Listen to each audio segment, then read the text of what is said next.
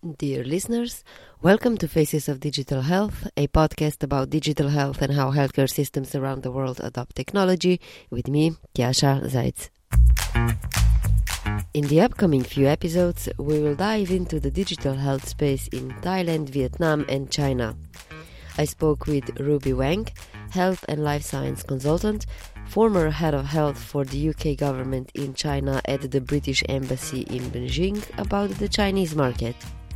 China, we've seen like do this leapfrogging concept in terms of payments, right? So they move from kind of a cash-based society into online payments straight away and skip credit cards. So I think that kind of model for tech definitely applies to the healthcare setting too. A lot of kind of rural regions are now able to access more care, hypothetically, because even though there aren't localized community centers, for example, in the mountains or where it's hard to access for doctors to reach patients and homes, um, they can log on, on via WeChat, the, the Chinese messaging app. There are lots of mini apps of hospitals and services, and hypothetically can access a doctor straight away at a click of their fingers. The, the problem with that is most of these online services are still privatized. And so we see that in the data, most of the patients accessing those online services, even though they're tutored to be more accessible for all of the population, most people accessing the services are kind of wealthy middle class living in the urban areas who access private consultations mostly for convenience. We will be diving into Vietnam with Beth Ann Lopez, co founder and CEO at Docosan, a healthcare marketplace that aims to make it effortless for Vietnamese to access healthcare and help them find a doctor who is available. Um, healthcare is difficult to access. There's not a lot of good information online, good, transparent, trustworthy information. Um, people are still using word of mouth to determine where you can go and where you can trust. Um, there's a lot of problems too um, in variations in quality of care. So there's in, in Vietnam, especially, there's some hospitals and clinics that are fantastic quality, and there are some that are not so great. And kind of the only way that people know how to tell the difference between the two is is word of mouth. And um, uh, yeah, having lived here, just seeing how tech savvy people are, like how many youth there are, how great the internet is here. I mean, you go out to the countryside, you have like you know amazing 4G. You come into the city, it's it's it's, it's excellent. Um, everyone has got like a supercomputer in their pocket. Yet the health system works like something out of you know like the, the 1950s it was something that didn't make any sense. And um, it seemed like it was only a matter of time before. Um, yeah, tech would be able to, to bring a big change to healthcare. But our first stop will be Thailand, a country many expats have difficulty leaving once they've experienced it as a home base, says Farid Bidgoli, general manager for Roche in Thailand and neighboring countries. In this discussion, Farid talked about the healthcare system situation in Thailand, the state of digital health technologies, what kind of solutions Roche is keeping an eye on, and more. Enjoy the discussion, and if you haven't yet, do subscribe to the podcast to be notified about new episodes automatically. Additionally, check out our newsletter on fodh.substack.com. It's published on a roughly monthly basis. Now let's dive in today's discussion.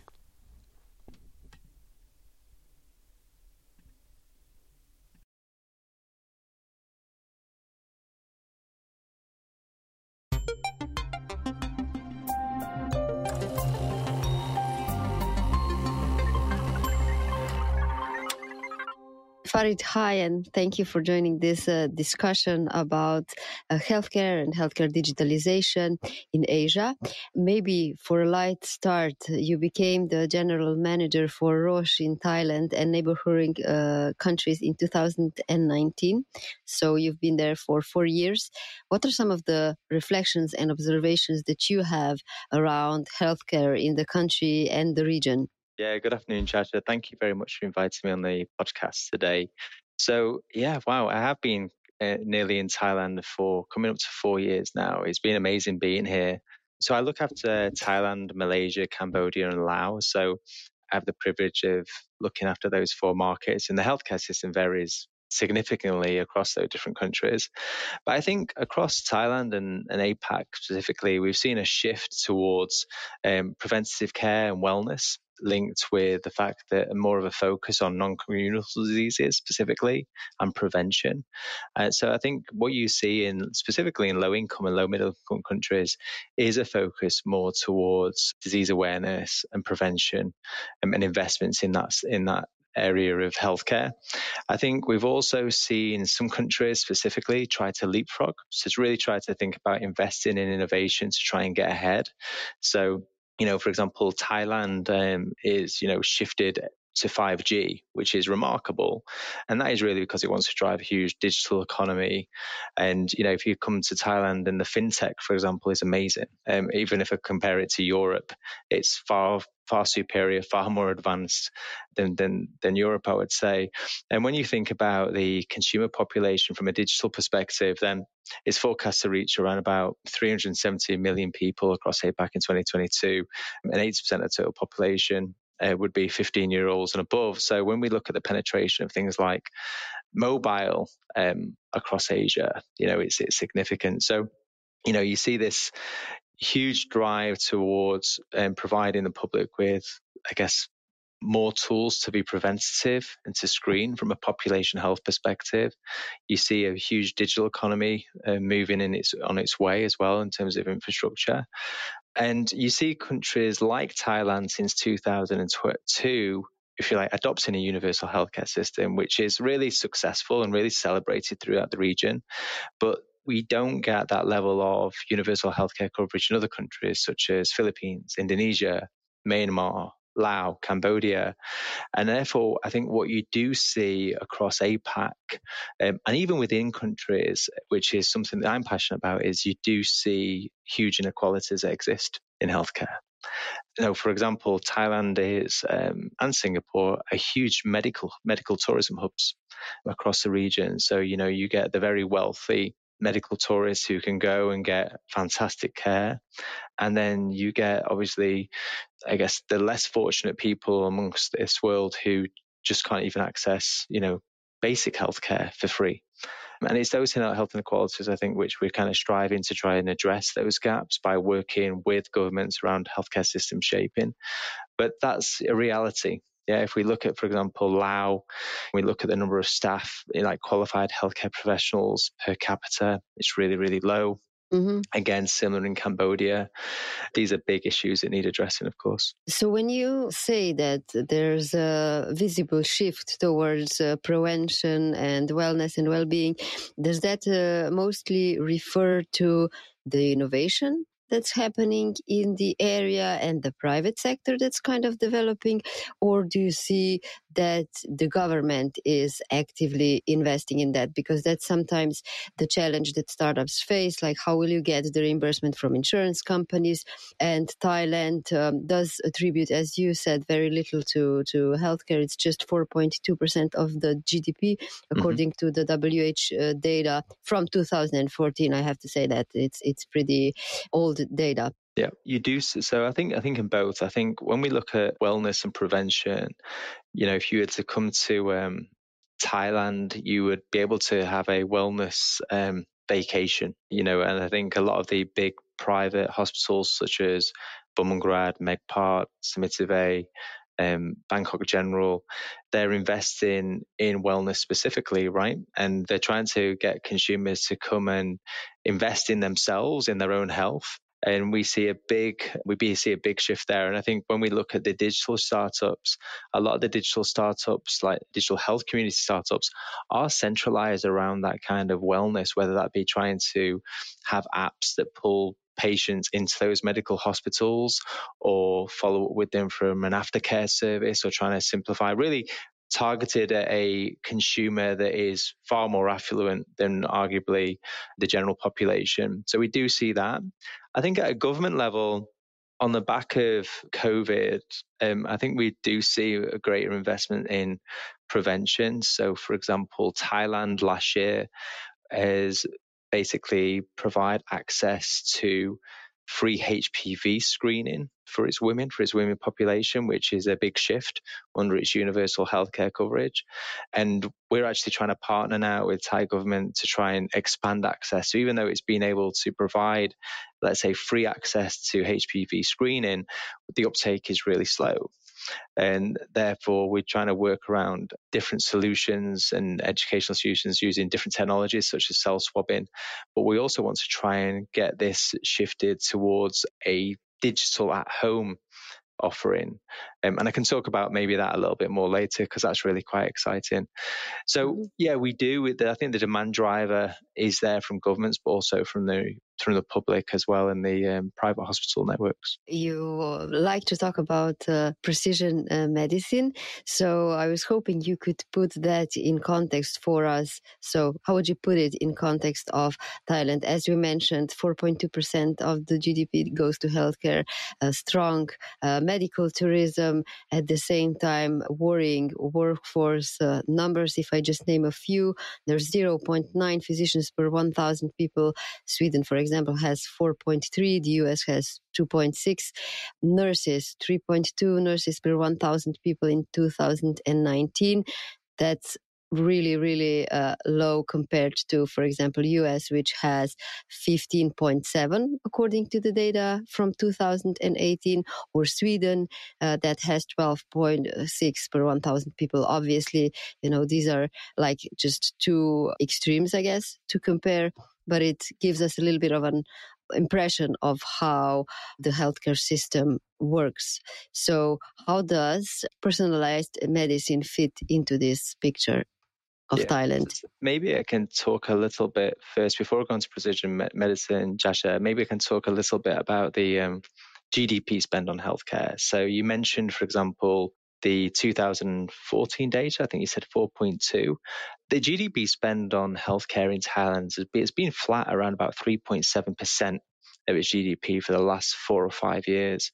Um, and we've seen very, very little growth in that. In fact, Thailand um, ranks behind majority of countries in APAC actually on its GDP spend per capita, yet it provides a universal healthcare coverage system. So we have to sometimes be careful around the correlation between spend on healthcare and, and, and what you're able to deliver as a country.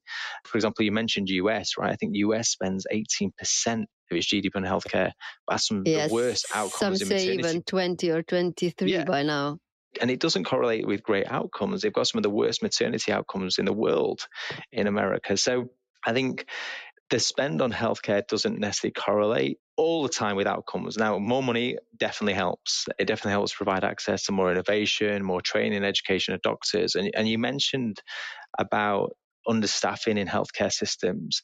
And this is something that's really quite important because if you think about Thailand, then arguably I think it has maybe 10,000 nurses um, employed within the public health system, um, covering a population of like 66 million people.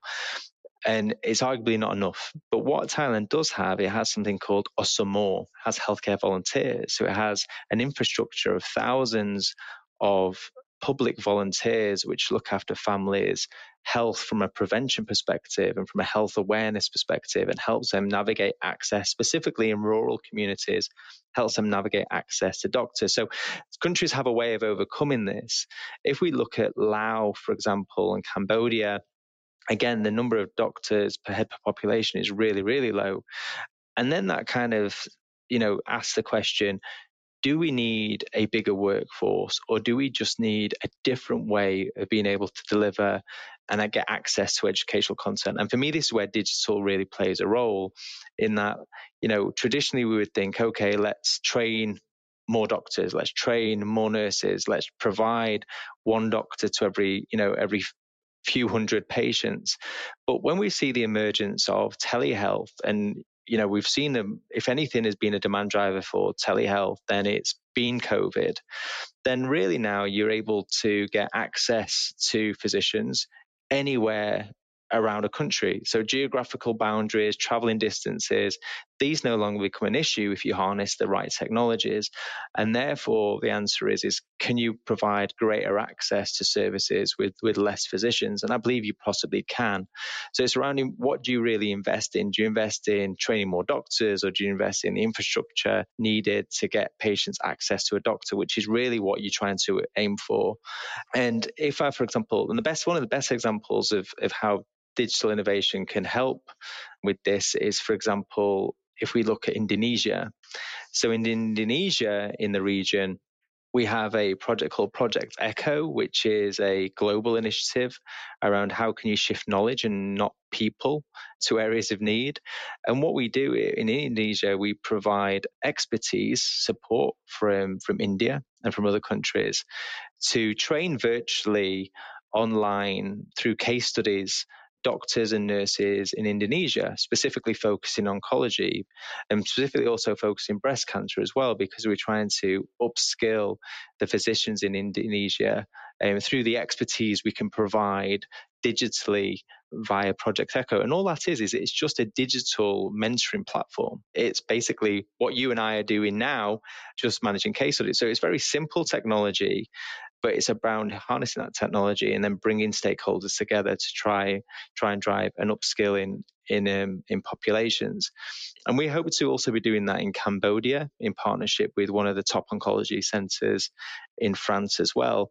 So there's sometimes there's very simple solutions which can make a huge huge difference to society as well. So going on to your question then around personalized medicine, you know, we Roche in 2021 we we released something called the Personalized Healthcare Index, which measured the readiness of 11 countries across APAC in terms of where they were around developing and implementing personalized healthcare.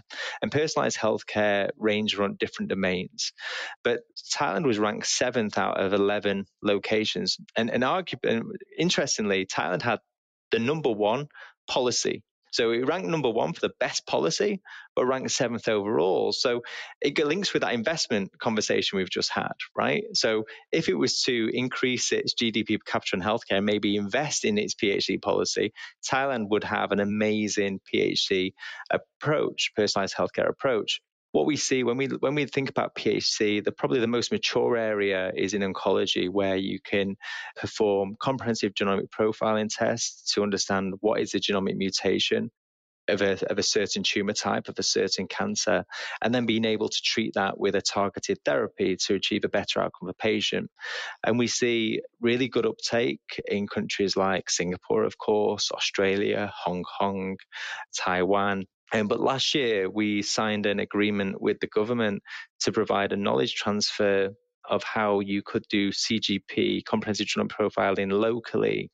And we're hoping that that will then provide increased access, increased capability and knowledge for Thai physicians and Thai, Thai hospitals here. And the question is, is once you provide access to the diagnostics, can those people get access to the therapeutics as well? So personalized healthcare across the region is definitely developing and even countries now when i look such as philippines for example in one of their major hospitals are starting to use and access a lot of comprehensive genomic profiling. So this idea of personalized healthcare specifically oncology is happening in at least now in the lower income countries and, and is pretty well established in the more affluent countries in our region. You mentioned quite a few uh, projects and outlined uh, the environment that you operate in very nicely. But I do wonder if you could explain what's the mindset or strategic thinking that Roche has in terms of digital health investments and development in this specific region. So you worked in the UK before and in Iran. You're now in Thailand. So I imagine that the approach is different in each of the environments. Yeah, so I think um, Roche, as an as an organization, as a global organization, we recognize that digital healthcare is here to stay and to disrupt. And actually, linked with our global strategy of personalized healthcare, we really see that digital is an enabler for that. Yeah, so it's not just about having great platforms to do genomic profiling, but can we personalize the patient experience through digital technology? And I would say across Asia, Roche has some great examples. So maybe if I can share some of the examples in Thailand. So you mentioned before that the number of, for example, doctors or nurses per head per population in Thailand was quite low. And what we see is how that plays out with patients is, is that when we did some research in lung cancer, for example, one of the pain points for doctors and for patients was time. And when we dug a little bit deeper, doctors could provide a consultation just but what they lacked was to, to really give some, let's say, a lot of bedside manner and a lot of educational information to the patient about their lung cancer. And patients themselves said, I just don't know where to go to get any more information about lung cancer. Yeah. And when I leave the doctor's office, you know, I have so many questions um, and I don't know where to get great answers. So what we did is we partnered with the Thai Lung Study Group in Thailand and we've developed a a website called Lung and Me, and it's all in Thai. And the doctors provide videos. Um, it's a place where patients can go and create their own communities and learn from other patients. And that won an award actually in 2022 um, for one of the best digital health pieces of innovation in healthcare across Asia. And you know that's a great example where you can provide a, a digital solution to to a problem.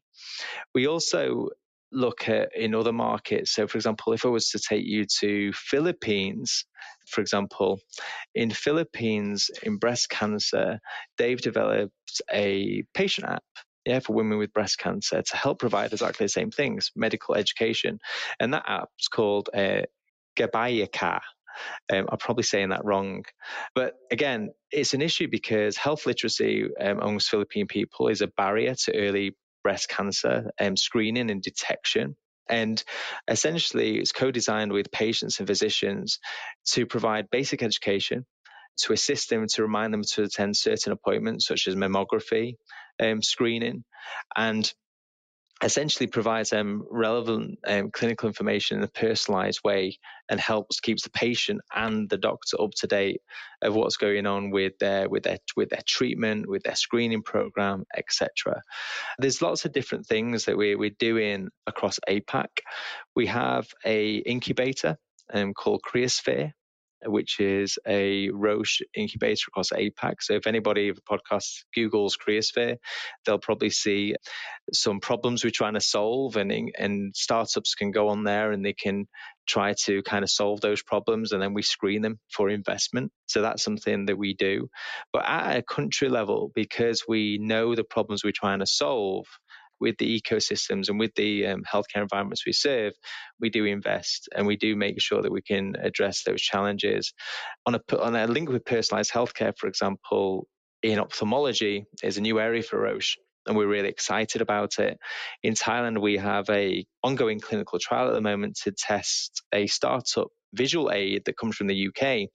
So this visual aid that comes from UK can not only enhance somebody's vision that has diabetic macular edema, or enhance somebody's vision who has age molecular, um, age molecular um, degeneration.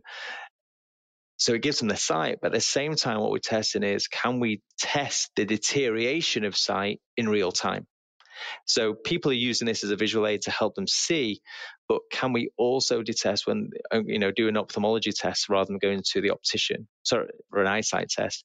And in real time, if we're able to detect their deterioration, then hopefully what we'll be able to do is consult with that patient much sooner about do they need a titration? Do they need a different dose of, of medicine? Do they need to change therapy, for example? So that's really trying to personalize the patient experience um, at a local level. So there are many different things that we're doing. And I think as long as it helps personalize the patient experience, as long, and that could be uh, or improves their outcomes from a personalized therapy perspective or, or a digital therapy or a digital biomarker that we're looking for, then we're certainly interested. Digital health is here to stay. What are your observations about the digital health market as such in Thailand. So, are you monitoring what kind of startups are popping up? Uh, I find it interesting that you mentioned that basically you're testing UK startup here. Now, obviously, you know, startups are never built just for one country. So, I'm interested in hearing from you how you see that, uh, you know, just companies move into Thailand uh, or just expand out of Thailand. Yeah, I would say that um, Thailand specifically has a thriving healthcare um, startup ecosystem, and we see a growing number of companies that are emerging to address certain challenges within, let's say, the healthcare sector. So I think we we're seeing more startups, and you know some of those are, let's say, the size of the company might be two people. But then we see some really promising startups that we think have some great promise. So, for example, there's a company called Dr. Raksa, which is a big telehealth startup in Thailand. And that, that fits in well because under the Thailand 4.0 strategy and the e-health strategy, Thailand really wants to support them. And in fact, they've introduced tariff rates for telehealth as well, which is a really great sign from from the organization. So those types of things, those types of demand drivers, when a government is going to pay for a telehealth consultation and address some of those barriers, then you know that if you've got a startup with an innovation in the telehealth or telemonitoring space, that Thailand is is ripe.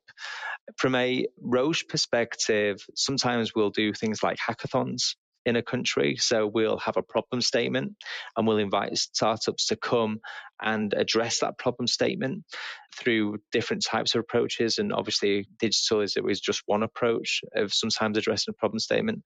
But one of the things we we sometimes see is some startups don't always have a great understanding of healthcare. They have great knowledge when it comes to tech, and they could have some great solutions to sometimes a problem that doesn't matter. So, you know, what we're interested in is is we we're very good at identifying problems that matter because we work directly with doctors, we work directly with patients, and we understand the challenges in terms of access and scalability of, of getting a product to market.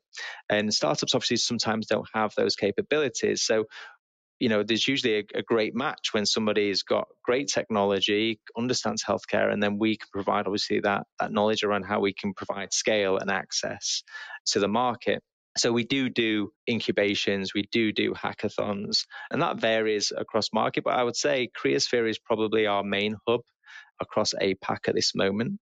There's a startup that's, that excites me in Thailand called Ever Medical.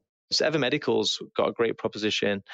They have partnered with a lot of hospitals in the northeast of Thailand, and they've got around about 2 million healthcare records, medical records, on a blockchain platform. So they're able to, for example, using that blockchain platform, provide secure access to that healthcare data for things like clinical trial recruitment yeah, which enables better outcomes for, for Thai patients accessing. It provides a more rapid recruitment for companies like Roche when we want to do clinical trials in the company. But it's also a great way of being able to do things like outcomes based contracting, where we'd like to look at, say, well, okay, a company has one has a great drug that has this promise of a great outcome, but we'll monitor it through the platform and we can monitor that at a patient level and then a payer or a government can pay us depending on the outcome. So it allows us to innovate, innovate around different pricing approaches as well. So having that data on blockchain opens up new different possibilities. So I think Ever Medical are quite are a great startup as well. And then actually in Thailand, one of the companies that sometimes often ask me to speak for them is a company called Techsauce. Um, Techsauce is um, it does podcasts, it does events, and really aimed at many different aspects of the tech community. Health is just one vertical they focus on, but they actually have a Thailand accelerator. So they have a Thailand accelerator for startups, for promising startups to help them, provide them with funding, provide them with investments in terms of access to people like me to help with, with coaching and mentoring or to companies who want to incubate them. So I think the startup environment in Thailand is very promising. And I think the government has a clear strategy that it sees digital then the digital economy is something that it really wants to invest in and see grow. The company that you mentioned, you know, that enables easier uh, preparation and um, recruitment of patients for clinical trials. Did you actually work uh, with them on any cases? So is this something that you just like as an idea, or have you also tested it in practice too? No, so we're um, we're, we're actually trying to look at how we can recruit patients into clinical trials, maybe a little bit simpler mm-hmm. to identify the right patients. So we're we're exploring that with them. We have explored the ideas of doing an outcomes-based contracting model, but they don't necessarily, you know, there are 66 million patients and then a majority of the patients access services in Bangkok so one of the things that they have to do is try to get more electronic medical records um, from the Bangkok population because it's a entirely different demographic. But one of the things that we're hoping to do, and, and linking back to HPV um, screening, is Roche has um, created a community called Mission Leapfrog. And for any of those listeners who are um, interested, we would love more people to join Mission Leapfrog. But Mission Leapfrog basically is a group of concerned citizens who are trying to address some of the biggest healthcare challenges that we see in Thailand and the Philippines. And what we're trying to do in Thailand is we're trying to address the challenges of vulnerable elderly women in urban areas, in fact. And the WHO says that Thailand's biggest challenge is actually vulnerable elderly women.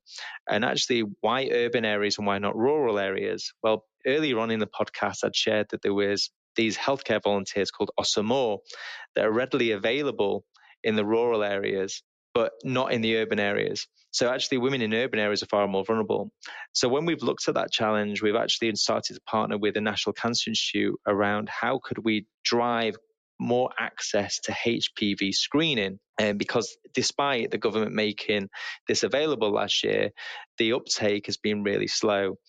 And what we're trying to do with the National Cancer Institute and some partners in the southern provinces is to test the uptake and the, um, let's say, the acceptance of self swabbing. So one of the barriers we see with women is is that they, you know, often have very busy lives, don't want to go to their doctors for a HPV smear.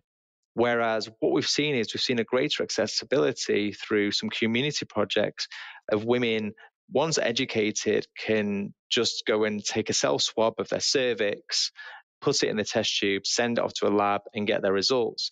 Now, what we're hoping to do as an experiment this year is we want to create a swabbing at home service. Now, we want to target specific women of a specific age group of a specific risk.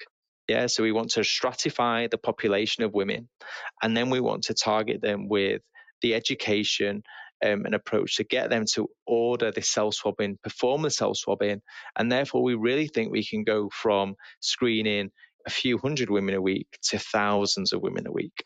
Now, going back to Ever Medical, because they have a population of 2 million medical records and they're able to communicate directly with the patient who has that medical record, they can do this stratification of women who meet the national guidelines of women eligible for HPV screening.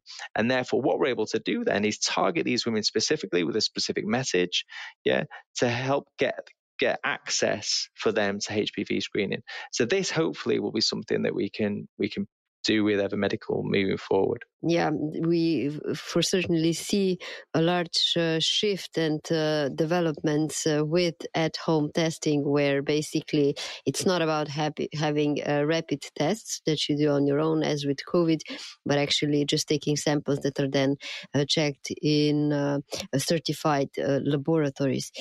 I have one more question. So, Thailand is positioned as the second largest economy uh, in Southeast Asia. It has 72 million people. So I imagine it's an attractive market also for startups that are trying to enter it from other countries. How much interest do you see from companies abroad to enter Thailand? And what do you see are either some of the misconceptions that they have about Thailand uh, and the digital health market, and also the culture. So, what does it take to actually succeed on the market?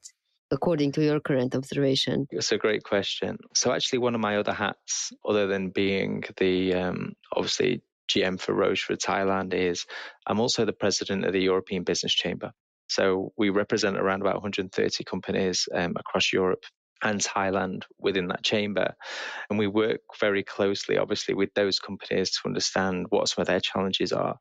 And we often get new companies um, contacted us who are thinking of investing in, in Thailand. One of the things I would say is, is that the Board of Investment in Thailand is um, very welcoming to investment and has different incentives depending on the technologies that you want to bring. But for example, I think in 2020 they had more than 50 applications for investments in projects totaling $400 million in the first half of 2020. So you can see that companies do want to invest into Thailand. That Thailand has, you know, an educated workforce as well. So, and, and again, the digital enablement and digital maturity is very, very high. And I think, you know, as I say, I gave the example of fintech. There's there's multiple apps for um, e-commerce. There's multiple apps to you know order your lunch or your food online. Much more so than I've seen in, in, in other countries. So I think that you've got a very digital savvy consumer, and then you have obviously companies who are providing those digital services behind. So I think talent is there, talent is available for companies willing to, wanting to enter. You know, we see big companies such as Agoda have their centralized office here, and Agoda is obviously one of the biggest online platforms in the world when it comes to, you know, booking your vacation or your flight.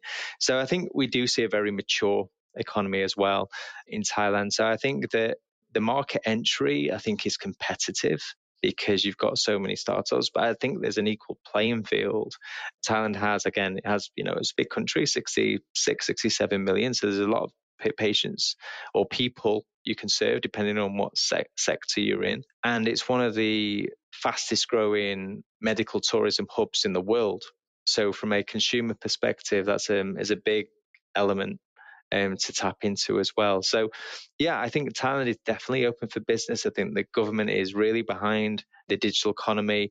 It wants to become the world's first foremost destination for medical tourism, in wellness, in medical services, um, in medical products.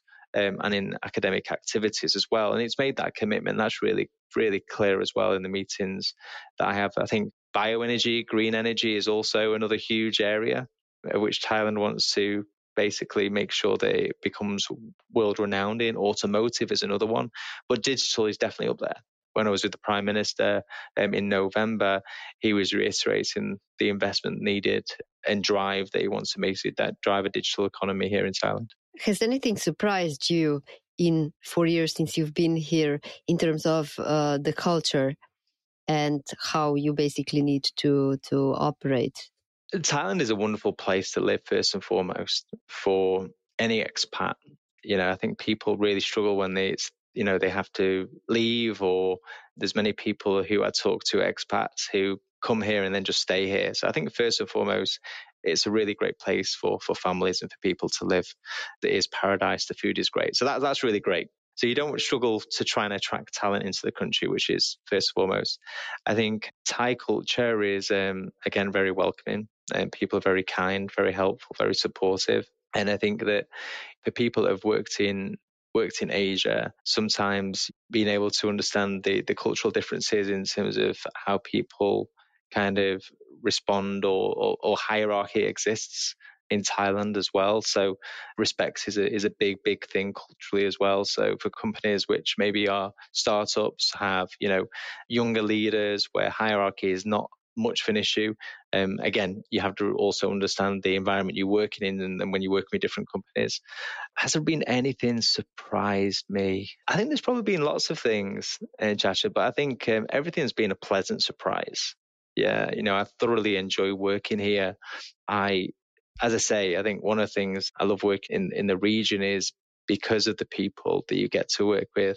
I think one of the things that surprises me is, is despite all of the innovation that I see in Thailand and all of the great things they do, is you still have these massive health inequalities.